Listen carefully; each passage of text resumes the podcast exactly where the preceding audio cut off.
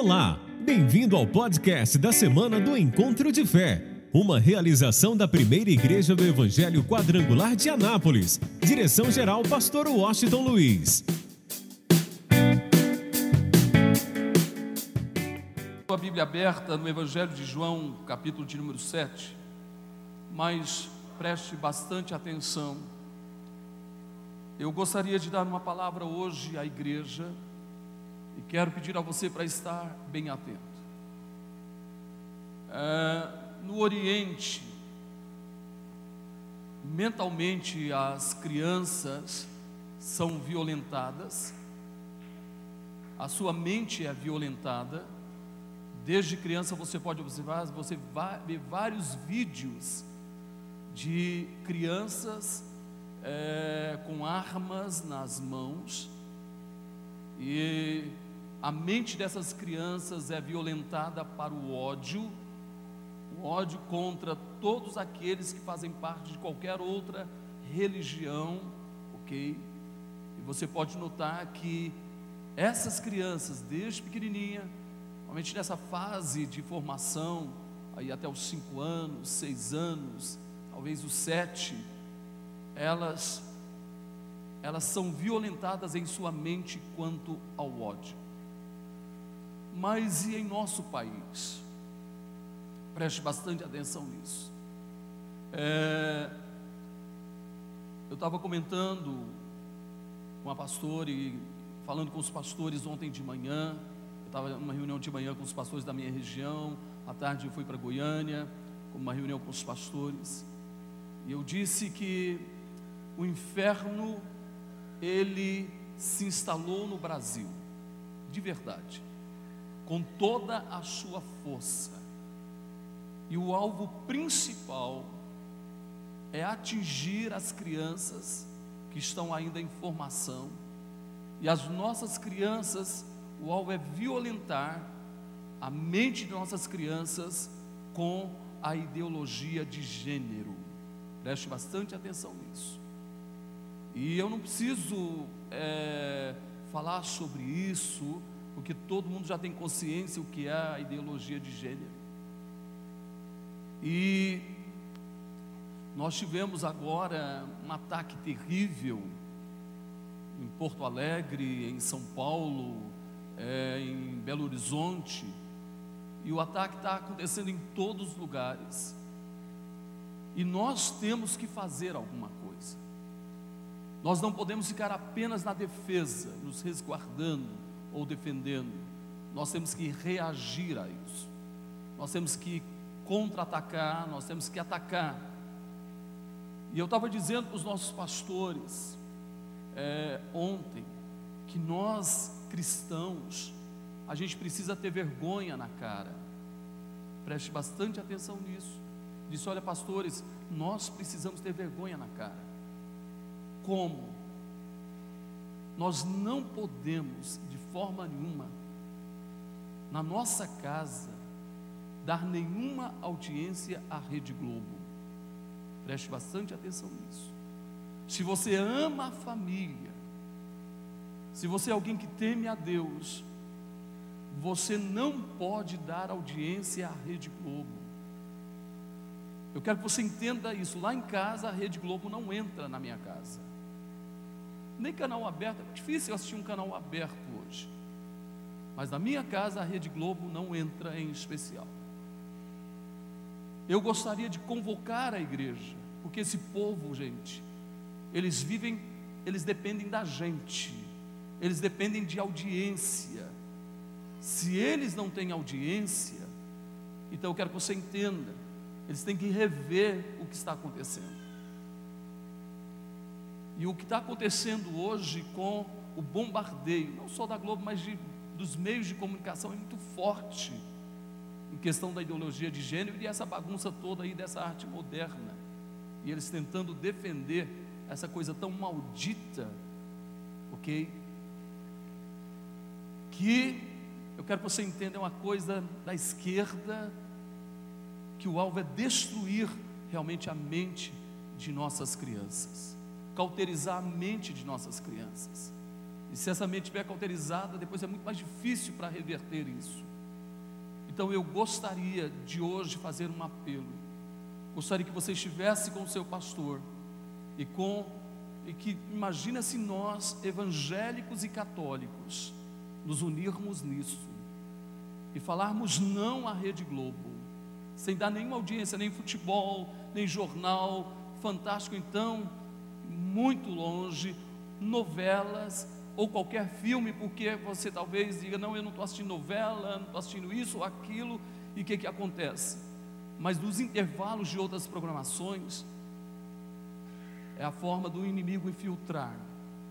E a, pelo que eu estou sabendo, uma próxima aí, a coisa é muito triste. É, aparece dois homens, ok? Então, uma situação aí meio complicada. Não vou nem investir, gastar tempo nisso. Mas eu quero dizer para você, se você ama a família, quem ama a família aqui levanta a sua mão. Você precisa da Rede Globo? Precisa ou não, gente? A gente tem que ter vergonha na cara e falar não e ter uma aliança mesmo e dizer não àquilo que destrói a família, que causa dor, sofrimento na família. Eu quero que você entenda e guarde isso em seu coração. E é muito importante, na próxima semana, eu vou entregar para você, já só você preencher e mandar para a escola que seu filho estuda, uma notificação rejeitando essa questão da ideologia de gênero. Quem está me entendendo, diga amém. Nós vamos entregar aos pais, você vai pôr só os seus nomes, assinar e vai mandar para a escola que você não aceita isso. Porque está aqui, nós temos aqui a Márcia, cadê a pastora Márcia, da Escola Provisão, pastora Jaqueline, do Colégio Quadrangular. Não sei se tem mais alguém que é diretor em alguma escola aqui, tem mais alguém? Por favor, ok? Então quer dizer para você, olha, é muito importante que a gente reaja a isso. É muito importante que a gente tome uma atitude. E vou dizer uma coisa para você: se nós jogarmos a audiência da Globo lá embaixo, eles vão rever o que estão fazendo. Quem está me entendendo, diga amém. Mas isso depende de quem? De mim e de você. Você vai só orar e jejumar? Você acha que é só isso, gente? Sim ou não? Você vai só orar e jejumar? Você tem que agir, tem que ir para a luta, para a guerra, para a batalha. E nós temos que nos unir mesmo como igreja. Você pode aplaudir o Senhor? Então deixa eu perguntar. Você está conosco nisso? Diga amém. Está mesmo? Quem está conosco nisso, diga glória a Deus. Diga amém. Então vamos junto, começando por hoje. Você não precisa assistir Fantástico. Olha, elimina mesmo. Deixa eu falar uma coisa. Eu assisto o que eu quero, não o que me é imposto. Se eu quero assistir um filme, eu vou na Netflix, escolho o filme que eu quiser. Ok? Se eu, eu vou no YouTube, por exemplo, ontem eu estava em casa à noite, depois de num trabalho de manhã, desde seis horas da manhã estava acordado, é, tive reunião de manhã, depois à tarde fui para Goiânia, outra reunião aqui, cheguei em casa quase oito horas da noite, e eu fui assistir um filme. Eu fui lá no YouTube, escolhi um filme. Segunda chance, um filme evangélico. Bênção. Eu escolho o que eu quiser assistir, aquilo vai ser bênção para a minha vida, bênção para minha família. Quem está me entendendo aí, diga glória a Deus. Então nós temos que tomar uma atitude mesmo. Amém, gente? Vamos lá. Quem crê em milagre, diga glória a Deus. Quem acredita em milagre, diga aleluia. Ah, eu me esqueci de uma coisa. Nós temos Sabe o que está freando mesmo essa investida? É a bancada evangélica e a bancada católica que está comprometida mesmo com a família e com a igreja. Por isso, nas próximas eleições, nós precisamos aumentar a bancada evangélica e aqueles que são católicos, mas bem comprometidos mesmo com a família. Nós temos que aumentar. E eu vou dizer uma outra coisa para você, quero que você entenda isso. Não sei se você viu a, a, a reportagem da revista Veja sobre os evangélicos. Quem viu? Quem leu aí? Pouca gente.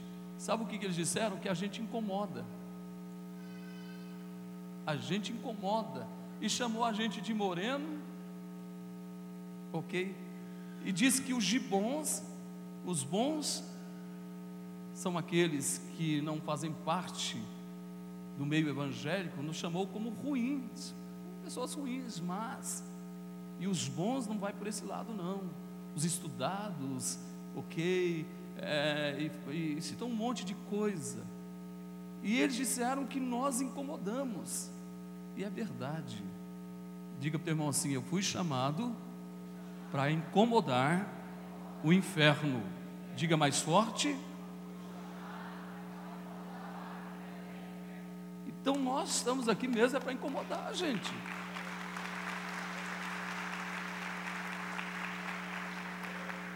Por isso eu estava numa reunião com o, o nosso conselho estadual da igreja quadrangular. Eu disse para eles: nós temos um candidato, um pré-candidato a deputado estadual, que é o Frederico.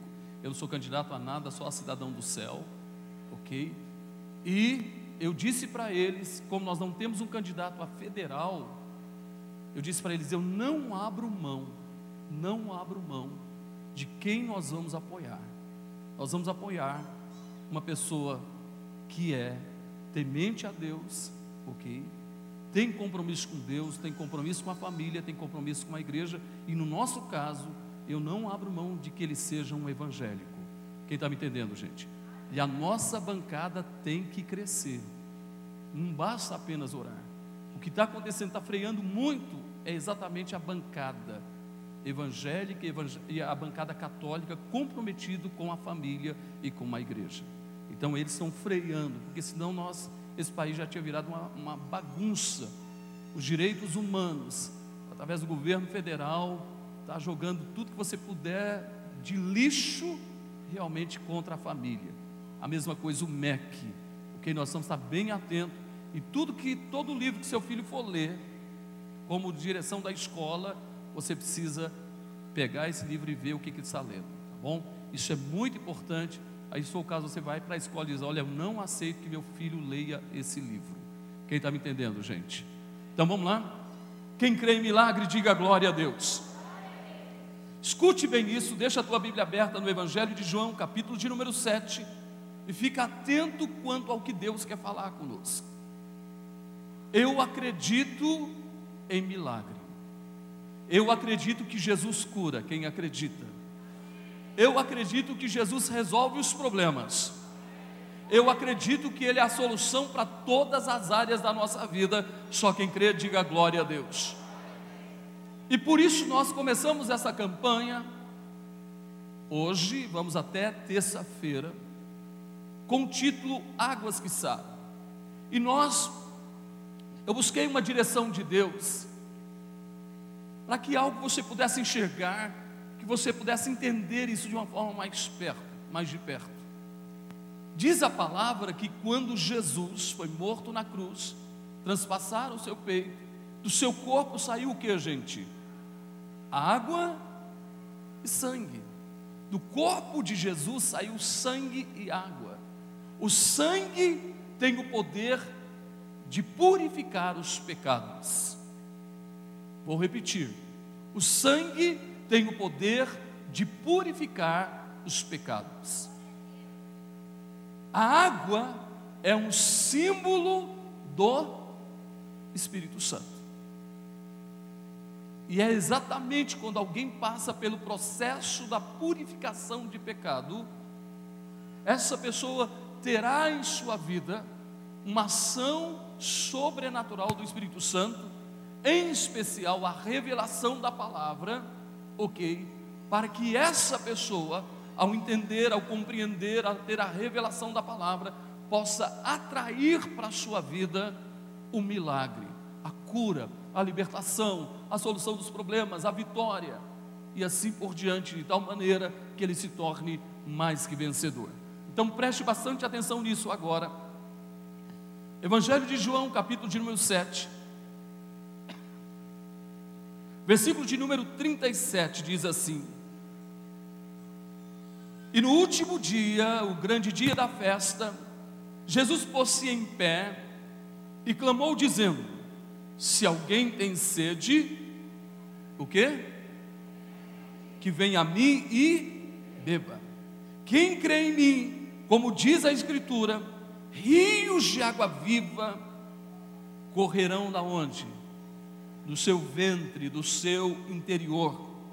E isso disse ele do Espírito que haviam de receber os que nele crescem, porque o Espírito Santo ainda não fora dado. Pois Jesus, pois ainda Jesus, é, por, Jesus não ter sido glorificado. Amém, gente? Hoje nós vamos aprender com Jesus três passos que devemos dar para atrair, para tomar posse, para viver o nosso milagre. Quem precisa de um milagre aqui? Levanta a sua mão. O que, que eu devo fazer para tomar posse desse milagre? Eu disse na semana passada que Deus não responde à nossa dor, Deus não responde ao nosso desespero, Deus responde à nossa, que a gente quem se lembra? A nossa fé. A resposta de Deus para a área que nós precisamos não é a nossa dor, não é o nosso desespero, é a nossa fé. E deixa eu contar um, um fato só para você entender o que, que é fé. Em um determinado lugar, não havia chuva, como nós estamos vivendo dias quentes hoje, não havia chuva já há algum tempo.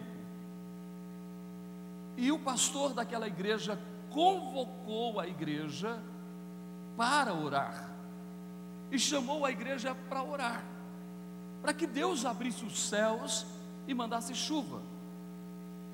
Aí toda a igreja veio para a oração. Toda a igreja veio participar desse momento de oração. E de repente, ele vê uma menina entrando com um guarda-chuva vermelho. Ele olha para a menina e vê que a menina entrou com um guarda-chuva vermelho. Todo mundo estava lá orando, não tinha chuva já há dois anos. Mas de repente entra uma menina com um guarda-chuva vermelho naquele momento de oração. Aí ele entendeu, ele compreendeu.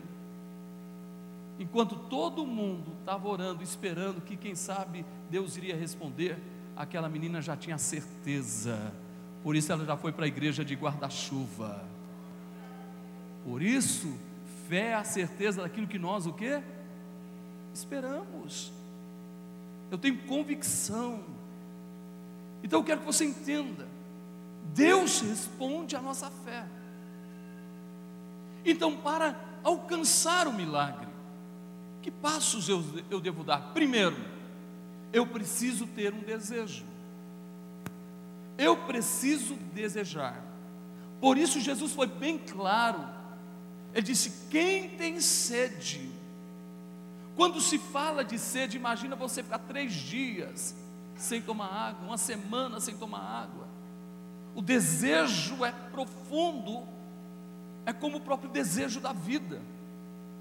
É um desejo extraordinário, sobrenatural, é poderoso, muito forte.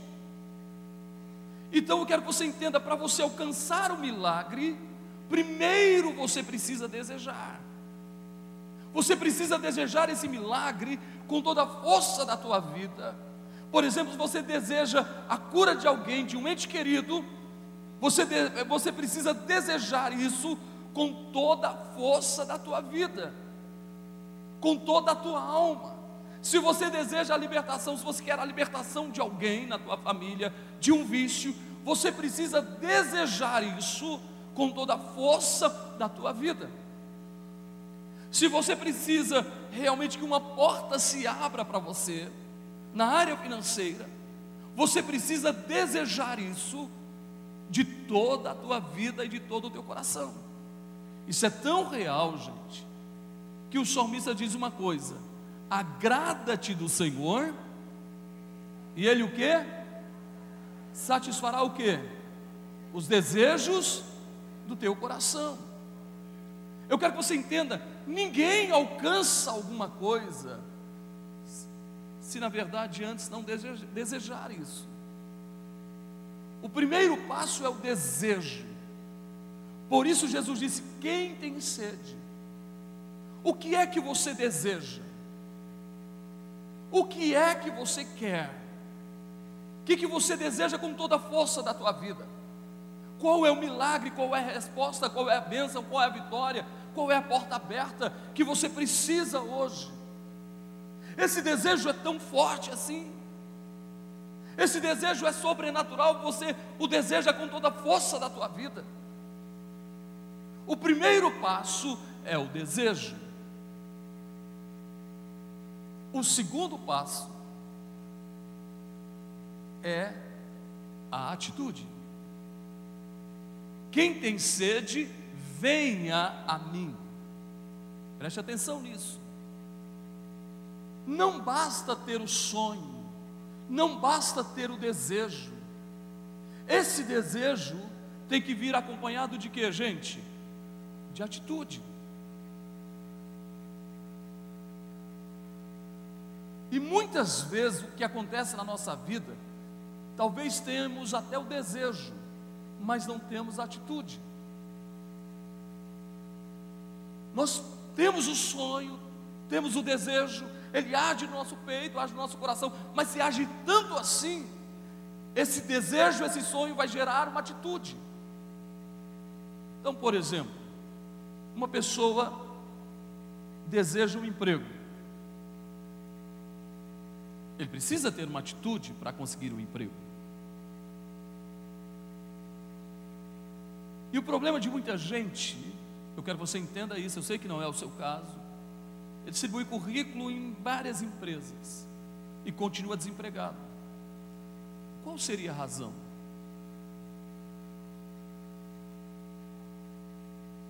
Qual seria? A falta de qualificação. Eu não entendo como uma pessoa que está desempregada, como é que ele não corre atrás de um curso que ele possa fazer de graça? Eu não sei quais são os cursos, mas quem está interessado, quem realmente deseja ter uma mudança de história, ele precisa se atualizar. Por exemplo, uma pessoa, eu perguntei para alguém esses dias assim, ele distribuiu o currículo, e eu perguntei para ele: o que, você sabe fazer? Ele disse: Eu sou motorista. Só motorista? Só motorista. Aí eu perguntei para ele: Mas qual a sua experiência? Não, eu não tenho nenhuma experiência, só tenho motorista de caminhão, mas não tenho nenhuma experiência de, de, de dirigir na estrada. Eu só tiro o caminhão do pátio e ponho. Irmão, que dia que essa pessoa vai arrumar um emprego? Se ele não tem nenhuma qualificação, se a pessoa não se atualiza, eu não sei quantos cursos de graça tem por aí, no Sebrae, sei lá, no Senai, e, e a pessoa pode correr atrás e precisa. Por exemplo, eu fico imaginando quantas, quantas pessoas vêm de fora para trabalhar na nossa cidade. Vai trabalhar em empresa lá no Daia. Por quê? Porque muitas vezes o nosso povo não tem o que, gente? Qualificação. Como que alguém vai vencer se não tem atitude? Como é que alguém vai prosperar se não tem atitude? Como é que alguém vai se tornar bem-sucedido se não tiver atitude? Vamos lá. Olha uma das coisas importantes. Eu quero que você guarde isso em seu coração. Nós temos que reagir, nós vamos ter uma atitude. E tem gente que termina se entregando às circunstâncias e à situação. e não tem atitude.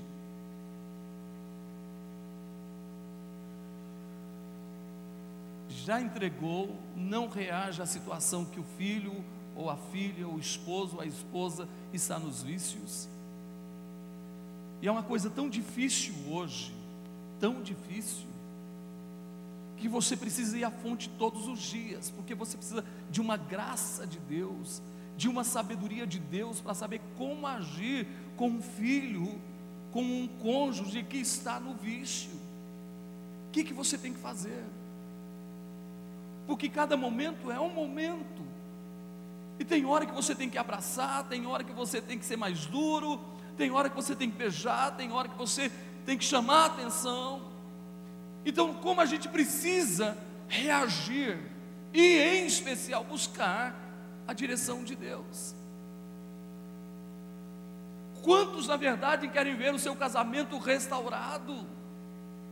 Totalmente restaurado, o casamento restaurado, a família restaurada, mas que atitude essa pessoa tem em relação ao seu casamento? Até que ponto as suas atitudes demonstram que ele está ou ela está tentando melhorar o seu casamento? Até que ponto ele conhece os princípios da palavra de Deus? em relação à família, ao casamento. E quantos eu fico olhando, por exemplo, nós temos a escola conjugal na igreja.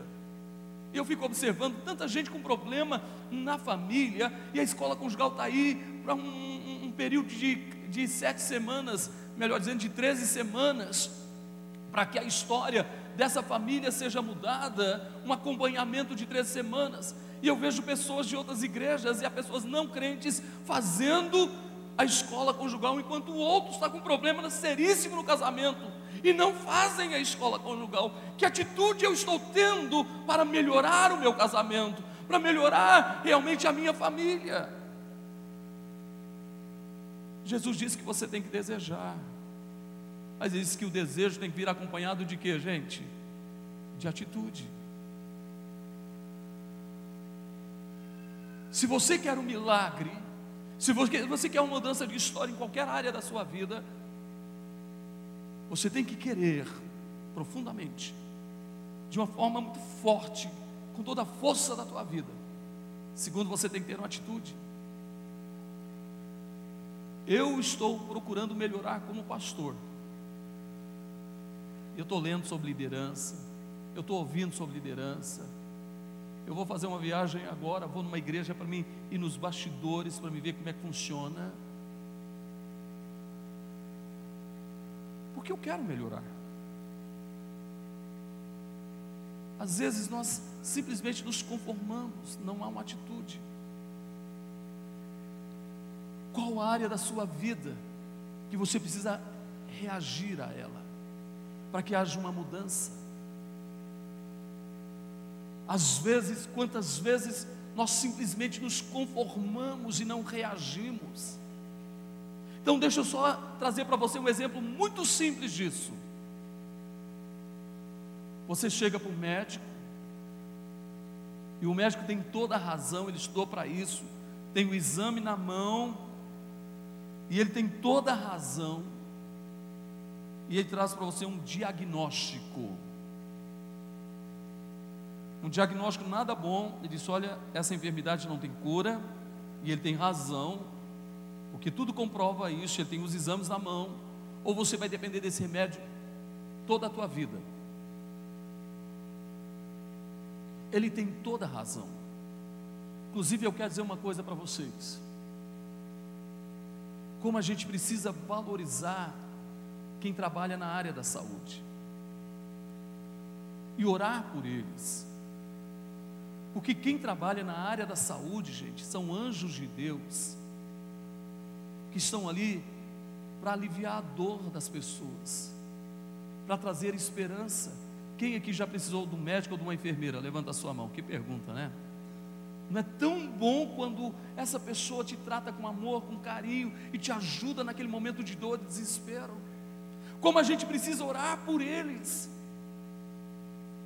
para que cada dia mais eles se tornem esses anjos de Deus para aliviar a dor das pessoas. Como é bom, por exemplo, você uma pessoa está internada, um ente querido seu está internado, e a enfermeira lá chega lá com muito carinho e cuida do seu ente querido com amor. Como a gente precisa orar pelas pessoas que trabalham na área da saúde, para que cada dia mais eles sejam esses anjos de Deus para aliviar a dor das pessoas. Mas escuta isso. O médico tem toda a razão. Ele tem o diagnóstico na sua mão, ele estudou para isso, o exame diz isso. Entenda bem. E sabe qual é o problema de muita gente? Ô, oh, doutor, eu sei que é isso, o senhor está em toda a razão, mas eu ainda tenho uma esperança. E a minha esperança está viva. O nome dessa esperança é.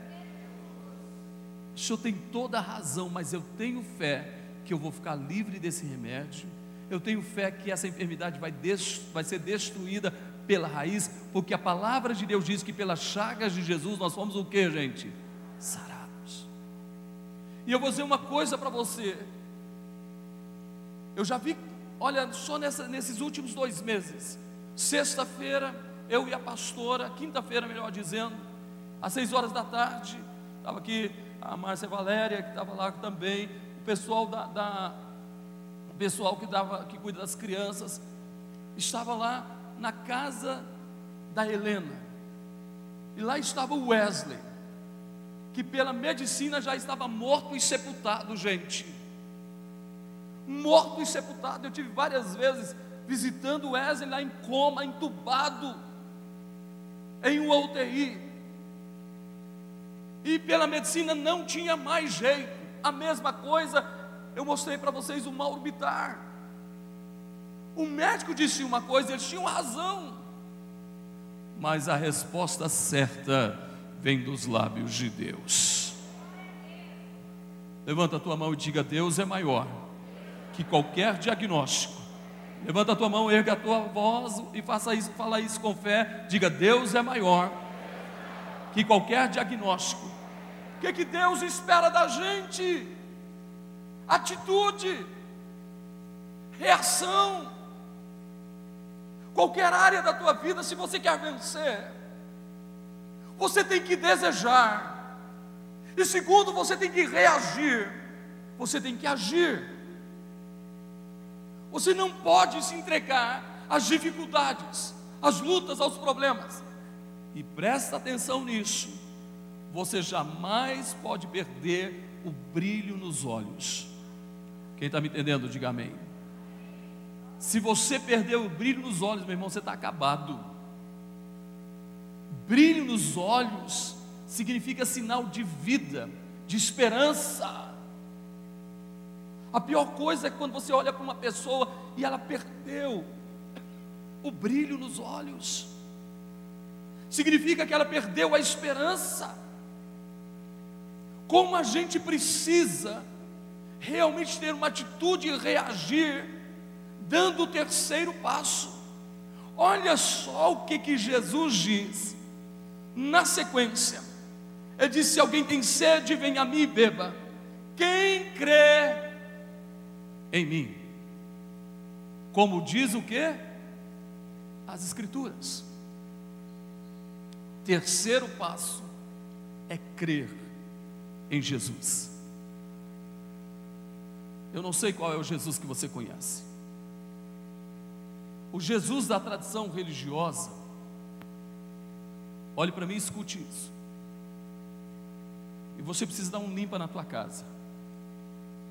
Não sei se você já chegou em algum lugar e você entra naquele lugar e tem lá um Jesus de cabeça baixa, olhos mortos, semblante caído.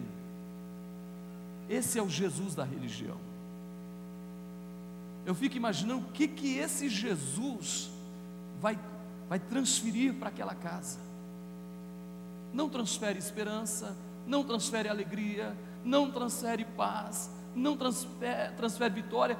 O olhar dele, um olhar morto, angustiado, deprimido. O que, que ele vai transferir para aquela casa? Por isso muita gente só conhece o Jesus da religião. Você conhece Jesus? Sim ou não? Você conhece Ele de verdade? Se você conhece Ele de verdade, você vai ter um desejo profundo, você vai reagir e você vai crer nele. Eu vou te mostrar quem Ele é. Quem quer conhecer esse Jesus mais de perto? É o Jesus lá na cruz, semblante caído. Você, olha, eu, eu quero te falar uma coisa está aqui a cruz, da cruz saiu, do corpo de Jesus saiu água e sangue, aqui está a cruz, mas eu e você não acreditamos na cruz. Vou repetir, Eu e você não acreditamos na cruz. Eu e você acreditamos na mensagem da cruz. É um símbolo do cristianismo, mas a nossa fé não está na cruz. A nossa fé está o que, gente? Na mensagem da cruz. Porque a mensagem da cruz diz que quando alguém está desenganado pela medicina, a mensagem da cruz diz: Eu sou o Senhor que te sara. Pelas chagas de Jesus fomos sarados.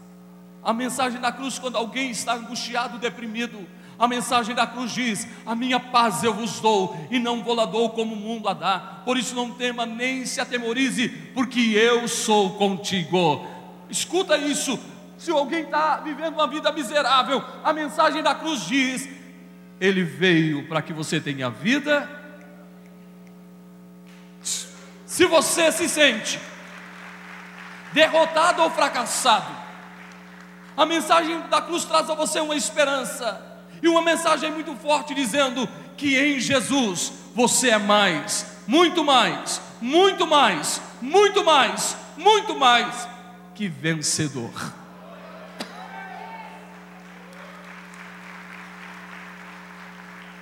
Quem acredita na mensagem da cruz? Por isso Jesus diz: Quem crê em mim? Vamos lá. Seu Jesus é aquele lá assim, Quem é seu Jesus? Eu vou te mostrar quem é o meu. Você quer conhecê-lo? Pega a tua Bíblia. Apocalipse capítulo 1. Você quer conhecer esse Jesus? Quem quer ter esse Jesus na sua vida, na sua casa, na sua família, diga glória a Deus. Vamos lá?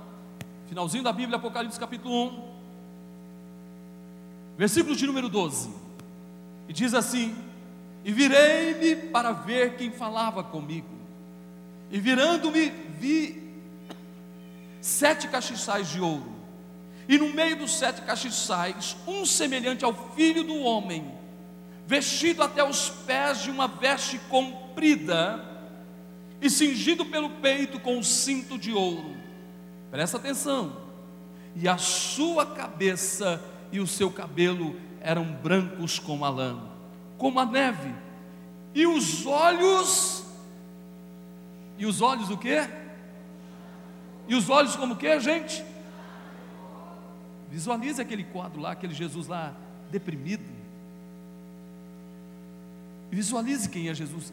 Os seus olhos eram como chama de fogo, vida, vida vida, gente.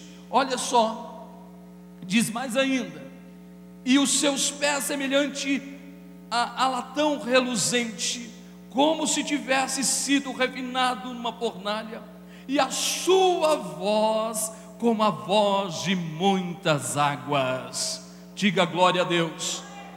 E ele tinha na sua destra sete estrelas e da sua boca saía uma aguda espada de dois fios, e o seu rosto era como o sol, quando na sua força resplandece. Levanta a tua mão e diga: Esse é o meu Jesus.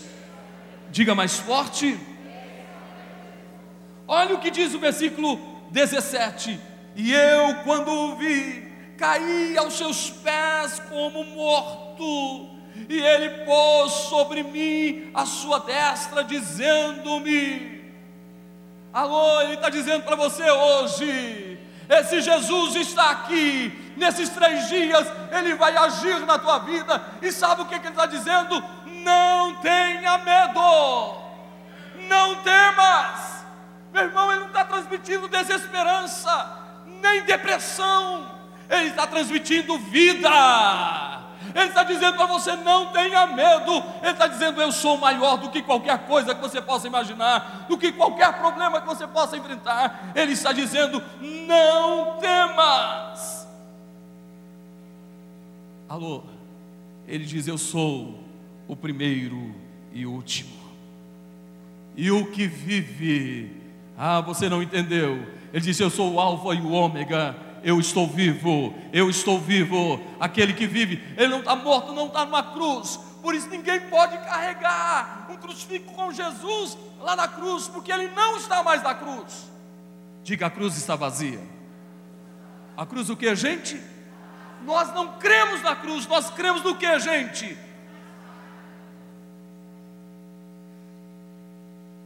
Olha o que ele diz. E o que vive foi morto, mas eis aqui estou, vivo para todo o sempre.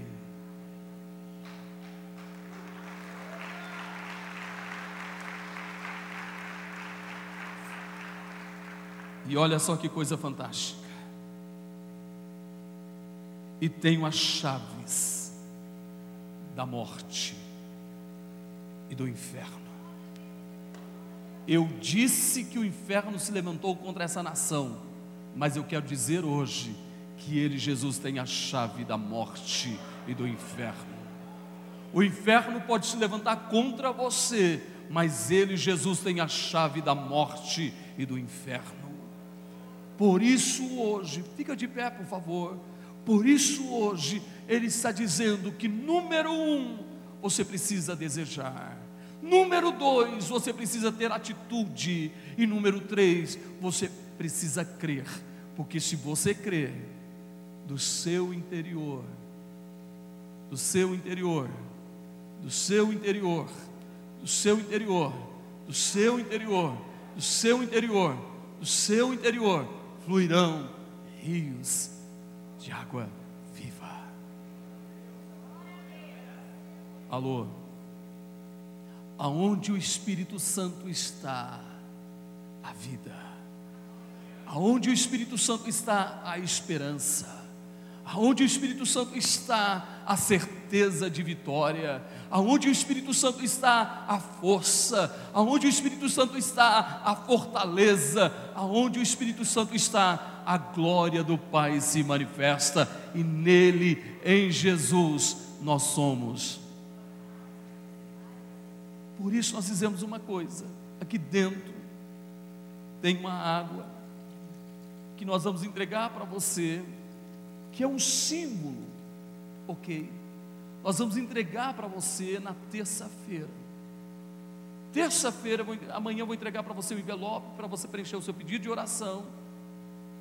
E na terça-feira você vai levar essa água que nós vamos orar, estamos orando, ok?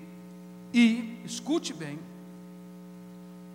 e praticamente você vai levar a água e vai deixar o seu pedido aqui ao pé da cruz de Cristo. Quem precisa de um milagre? Você precisa de um milagre?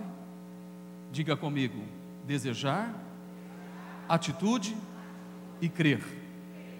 E aí o Espírito Santo vai o que, gente? Agir. Então vamos lá, vamos ver se você tem atitude. Você precisa de um milagre? Os pastores subam no altar, por favor. Enquanto nós cantamos, eu gostaria que você que precisa de um milagre, sai do teu lugar e venha aqui à frente, por favor. Abra o teu coração e vamos declarar vou deixar na cruz tudo o que ficou para trás. Abra o teu coração, isso. Erga a tua voz. Deixa Deus te ouvir. Vou deixar na cruz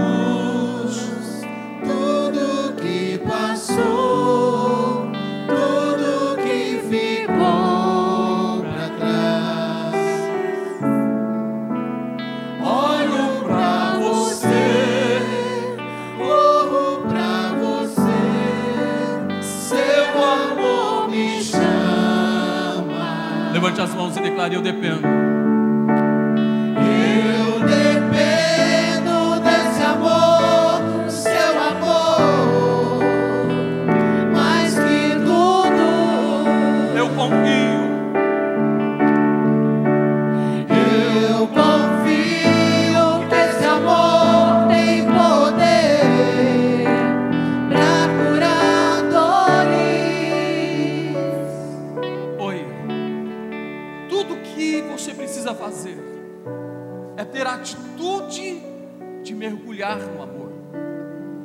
Repetir: Deus te ama, Jesus te ama.